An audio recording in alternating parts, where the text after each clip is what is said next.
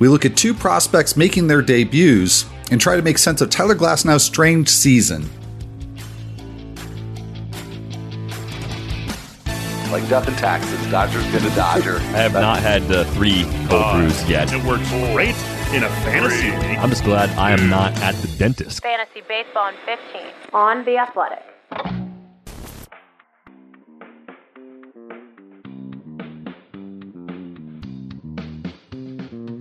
Welcome to Fantasy Baseball in 15 for Friday, August 14th. I'm Al Melchior, and I am here with Derek Van Riper and DVR. The uh, prospect debut uh, train just keeps on going uh, with uh, one prospect making a debut on Thursday, and then we got another one set for this weekend. So the debut that's uh, already happened, Alec Bohm for the Phillies went one for four uh, against the Orioles in his first big league game, hit a double, and all three of his batted balls uh, went for more than 95 miles an hour. So that classifies each one as a hard hit ball. So pretty nice debut for uh, for Bohm. Uh, where should he be owned in fantasy?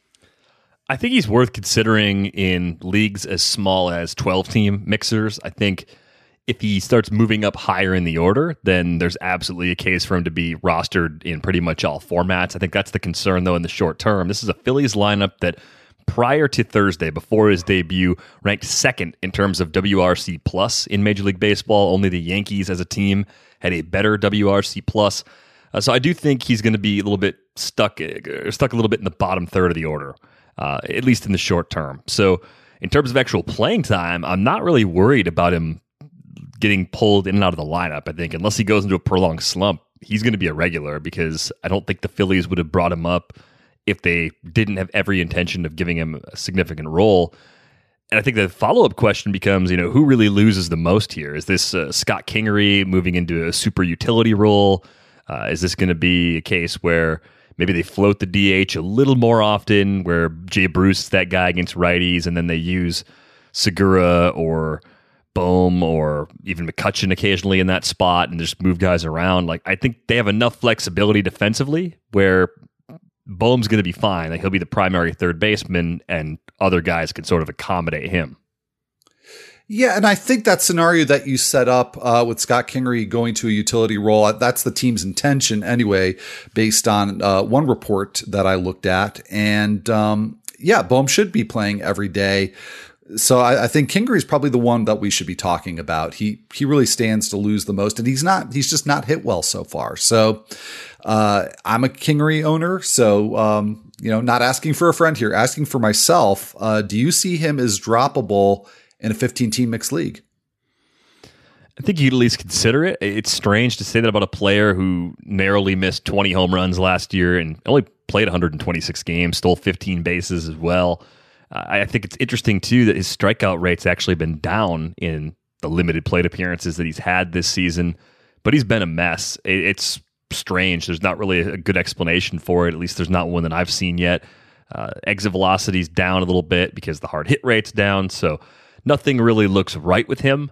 I think the question beyond whether or not to keep him on your roster in a 15 teamer where he's probably good enough to at least be on the bench is do you want to target him as a buy low in long term leagues? Because it seems risky in keeper and dynasty leagues to be relying on a guy who is already 26 years old and one who doesn't seem to have a regular defensive spot to call his own. Like that's a very risky profile, even though he brings power and speed and and kind of put that together for a full season a year ago. Yeah, well, uh, obviously it depends on the uh, the type of format. Uh, I think after just you know a handful of games, it doesn't make a whole lot of sense uh, to be trading him at a discount uh, in, in a keeper league. But uh, I suppose you see maybe what you can get out there. and Maybe somebody likes the potential that's still there. But I think for me, in most cases, that would be a hold situation if we're talking longer term leagues. Um, so, as I mentioned at the outset, there's another prospect debut on the horizon. And, um, you know, this is an interesting situation because we're talking about Dylan Carlson. So the Cardinals are slated to return on Saturday. They're going to uh, restart their season with a doubleheader uh, at the White Sox. And that's going to be the first of three doubleheaders that they're going to play across five days. So they're going to have a doubleheader against the Cubs on Monday, another one on Wednesday. So uh, the the Cardinals certainly will have um, you know, they can provide at bats uh, even if somebody's not playing every day. But just like with Bohm, uh, I think the safe assumption is that if Carlson's up, he's up to play. So there could be a lot of playing time for Dylan Carlson in the short term. Yeah, and I think Carlson is a guy that I would actually consider rostering even in 10 team mixed leagues. I think there's a good chance that he has a more prominent spot in the Cardinals lineup. I think their offense, as constructed coming into 2020, needed a impact bat to kind of offset the loss of Marcell Ozuna over the winter. I think they really kind of failed to replace him. So you could see Carlson ending up in the middle third of the order or maybe even the top third, depending on how much they trust him to get on base ahead of someone like Paul Goldschmidt he can do a little bit of everything, Al. I mean, I, I think he's going to make this offense, uh, you know, at least a league average offense. And I think they were one you could think about picking on, generally speaking, you know, before the season started. We'll see who's actually available as they resume play. Maybe they're still a team that people are going to stream against with some success in the short term. But I'm definitely in on Dylan Carlson in leagues where both he and Bohm are available. I do have a slight preference for Carlson at this point. Yeah, uh, no, he's one of the top hitting prospects in all baseball. So uh, you know that that's a call that certainly makes a lot of sense. And it is of right now, as we're talking, yeah, it's it's sort of hard to see or hard to know exactly what that Cardinals lineup is going to look like, who's going to be available. Uh, but by the time that we're making FAAB bids, we'll have a little bit more clarity, I would think, given that they'll be playing a couple of games on Saturday, and another game on Sunday. We'll get to see some lineups. And with the Cardinals not only having two uh, double headers early in the week next week, you have to figure they're going to be playing a, a, very concentrated schedule going forward. So this week, there's an opportunity maybe to roster some Cardinals and just get a lot of at bats, uh, in some cases, maybe a lot of innings. So, is there anybody in particular think that would be worth targeting, maybe in a 12 team league? So, I'm thinking uh, in that depth of league, somebody like Kolten Wong, Tyler O'Neill, um, and not to mention Dylan Carlson. Uh, those players could be available and at least for uh, a week or two, maybe could provide a lot of playing time. Yeah, I almost wonder too if uh, guys like Dexter Fowler and Harrison Bader, if they've been let go in a 15 team league, if they temporarily at least become rosterable. I mean, I, I just think that extra playing time, if they end up playing both sides of most or all of those double headers, that's a pretty big jump over what a typical week schedule includes. Uh, but it's tricky because I think for some guys who are a little more platoon centric, the matchups might dictate whether or not they play both games. So I think there's some value to be had here, but it's really difficult to see who beyond the top end players gets the biggest boost because rosters are a little bigger than usual, right? We're talking 28 instead of 26. That affords teams a little more flexibility to mix and match with platoons and, and have some bench guys around who ordinarily wouldn't be there. And the other thing too is that uh, these uh, these schedules are changeable, as we have seen. So you might go in with the intention of getting uh, some big time uh, compilers, and uh, plans may dictate otherwise. So uh, definitely something that we need to do with caution. And just really quickly here, a couple of Mets notes uh, and, and things that may not be uh, so as bad as they looked. Jeff McNeil had to be carted off the field on Thursday, um, but uh, looked like he had a bad knee injury. But turns out that the X-ray on his left knee was negative, and he is listed as day to day with a knee contusion. So one will obviously, obviously track, but that one may wind up not being as serious as initially uh, it, it appeared to be. And David Peterson was lifted. He uh, pitched five innings, uh, but um, could have probably gone longer, but uh, had a had a sore shoulder and uh, was cited in a number of different reports as a precautionary move. Again, sometimes we have to maybe not take those things uh, 100% at face value. So, uh, a situation that we need to watch. So, with Peterson slated uh, for now to make a start against the Marlins on Tuesday, is he, uh, you think, safe to go? Or, um, you know, even if we don't have word by, say, Sunday night uh, or Monday morning, do you think it's, it's worth taking the chance with Peterson? I think he's probably worth picking up as a streamer. I don't know if I really want to keep him on my roster beyond a favorable start against the Marlins. I think the strikeout rate we've seen so far is better than I've expected 14 Ks and 16 and th- two thirds innings entering the start on Thursday. Uh, keeping the ball in the park so far, but the walk rate's a little higher than you'd expect. I'm just looking at Peterson as kind of a, a steady innings eater for this Mets team who will occasionally turn in a good start. So I'm okay with the Miami start as long as we don't get some bad news prior to the weekend. All right. Well, just add that to the list of things to watch this weekend. And uh, we got a couple of notes from the NL Central, but first we do have a message from our friends at Indochino. All right, DVR. Uh, well, the uh, Brewers they optioned Eric Lauer to the alternate site. Uh, they're not going to need a fifth starter uh, right away. They've got uh, a day off on Monday. But uh, you know, I, I, always look for an excuse to discuss Freddie Peralta with you because I figured down the line he could be in contention, maybe to rejoin that rotation. Is that how you're seeing it? Yeah, I mean, I think it's at least possible, and I, I can't really make heads or tails of how important it is with the Brewers to start a guy versus using him in the bulk role. We saw it on Thursday night. Uh, it was Corbin Burnes following Brett Anderson, and they basically chop the game in half. It, it's kind of like, from a fantasy perspective, you would prefer that you have the follower be the more skilled guy because then he's better positioned to actually get a win. Uh, but I actually don't know like what the Brewers are using to make that decision. If they're using a specific team and saying this team's better against lefties than righties, so we're gonna we're gonna throw the righty instead of the lefty. If they're mixing and matching based on that, or if they use the more skilled guy after the starter, because then they know if the situation uh, calls for that pitcher to actually be used or not. Like if the Brewers had a big lead and Brett Anderson was pitching, maybe they wouldn't throw Corbin Burnes right behind him. They'd save him for a different day. So it's it's just really hard to get a read on how exactly they're trying to manage things, even though we have a good sense of workload within any particular outing. Uh, but Freddie Peralta looks great. I mean, I like I, I'm I'm going to be there five years from now if he's still bouncing between the rotation and the bullpen and striking guys out, but not doing it consistently. I'm still going to be standing there waiting for the breakout. I, I know he's just that type of player for me.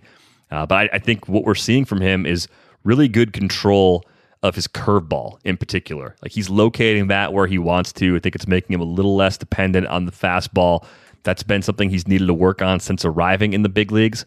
And I think that's something that can actually give him a path to continue succeeding the way we've seen him to this point. So I don't know if he'd be as effective trying to go through the lineup that third time, but the way he's being used right now sort of maxes out his fantasy value, at least in the short term.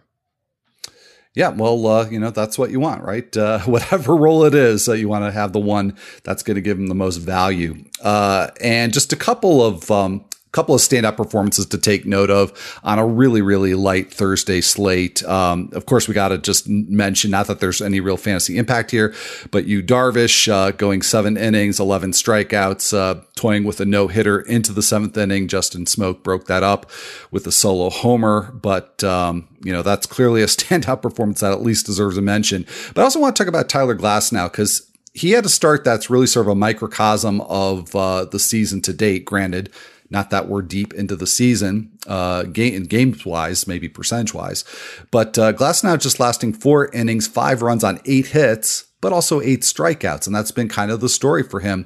Getting hit around, giving up a lot of hard contact, but getting more whiffs than he did even last year, at least in terms of a percentage. His contact rate on uh, pitches that he locates in the zone it's a, a pristine 7.6%. I mean, anything in the 80s is good, and he's barely in the 70s, uh, at least entering Thursday's start. So, you know, what what do you make of all this uh, with a mixed bag of indicators from Glasnow? Uh, are the right ones looking good for you, or uh, is there concern here? I'm a little concerned. I just wonder if it's fastball command. The velo is actually up a tick from from last year. He was at 69, 96.9 miles per hour in 2019. He's at 97.2 early on in 2020. The curveball's still been really effective, so it seems like he's not really hitting his spots with that four seamer, and, and that's been working against him. Opposing hitters are doing damage when they connect in that pitch. Uh, is it correctable? I mean, I, I tend to think it is. I think the only thing that gives me a little extra pause is just Tyler Glasnow's lengthy history of command trouble prior to his run of really putting it together last season in Tampa Bay, and that was a an injury shortened season too. So it wasn't like he did it over 150 innings a year ago. Uh, ultimately, I see him as more of a buy low, uh, if, if, if possible, because I think the payoff could be huge. I think he's still, as you said, missing a ton of bats, but the sky is still the limit for this guy, and it's amazing he does it really relying so heavily just on two pitches yeah, it really is. Uh, really is incredible. Uh, so yeah, I, I think uh, you know I have them in our Tout Wars league. Um, I'm just gonna hold for now. I'm definitely not looking to to sell them at a discount. So uh, we'll see how the next start goes for Glasnow.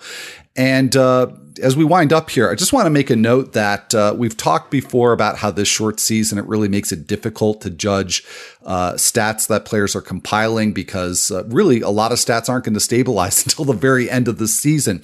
But one stat that is close to stabilizing, at least for uh, players that have been playing every day, is the swinging strike rate for hitters. And so I think um, it's kind of interesting that Marcus Semien has basically doubled his strikeout rate from last year, just over 27%. Um, and on the other end, Kyle Seager has lowered his strikeout rate from 19.4% to 8.4%. Uh, so, you know, these are changes that uh, you know, are close to stabilizing. Now, I mean, all things, all kinds of things can happen with players that have made extreme changes. Um, you know, they can get into a, a, bad mechanical rut or you know get hurt. But at least what they're doing so far, it, it seems to be sustainable. So, what do you make of somebody? like uh, say Nick Castellanos or Matt Chapman, who's striking out a lot more, whiffing a lot more, but making up for it with extra power, which hasn't stabilized yet. I sometimes wonder if that's the byproduct of a swing change where you're getting the great result when you connect, but you're having a hard time connecting as often as you did previously. Uh, it's just purely speculation in these cases. I'd want to look and see if there are any stories about swing changes or watch some video and see if it checks out. Because neither one of Castellanos or Chapman is a guy who I expected to see striking out more than like 20% of the time. Like they, they just seem stable in that regard. So that's definitely a pretty big surprise. And, you know, going the other way, Trevor Story cutting his strikeout rate. I kind of thought he was settled in as a 25% K rate guy, but his swinging strike rate's down, his K rate's down a lot. And if he's able to maintain that, Al, I mean, like what, what's the ceiling for Trevor Story if he's going to carry a 15 or 18% strikeout rate instead of hovering around that 25% mark with the power speed combo that he brings to the table? Yeah, uh, it's a big deal uh, for 2021. I mean, maybe that puts him in the discussion for first pick. Uh, so that's that's going to be a huge thing to watch the rest of the way. And speaking of the rest of the way, uh, we've got updated rankings on the Athletic from Jake Ciely. He's got his updated 2020 fantasy baseball rest of season rankings, the top 500. So do check that out as we try to figure out how to value these players uh, now that we have a few weeks in the books. Uh, so that's our featured read for today. And that's going to be all for this episode and this week of Fantasy Baseball in 15. If you're listening to this podcast on a platform that allows you to leave a rating and a review, we'd greatly appreciate it if you take the time to do that. So for Derek Van Riper, I'm Al Melchior, and we'll be right back here on Monday.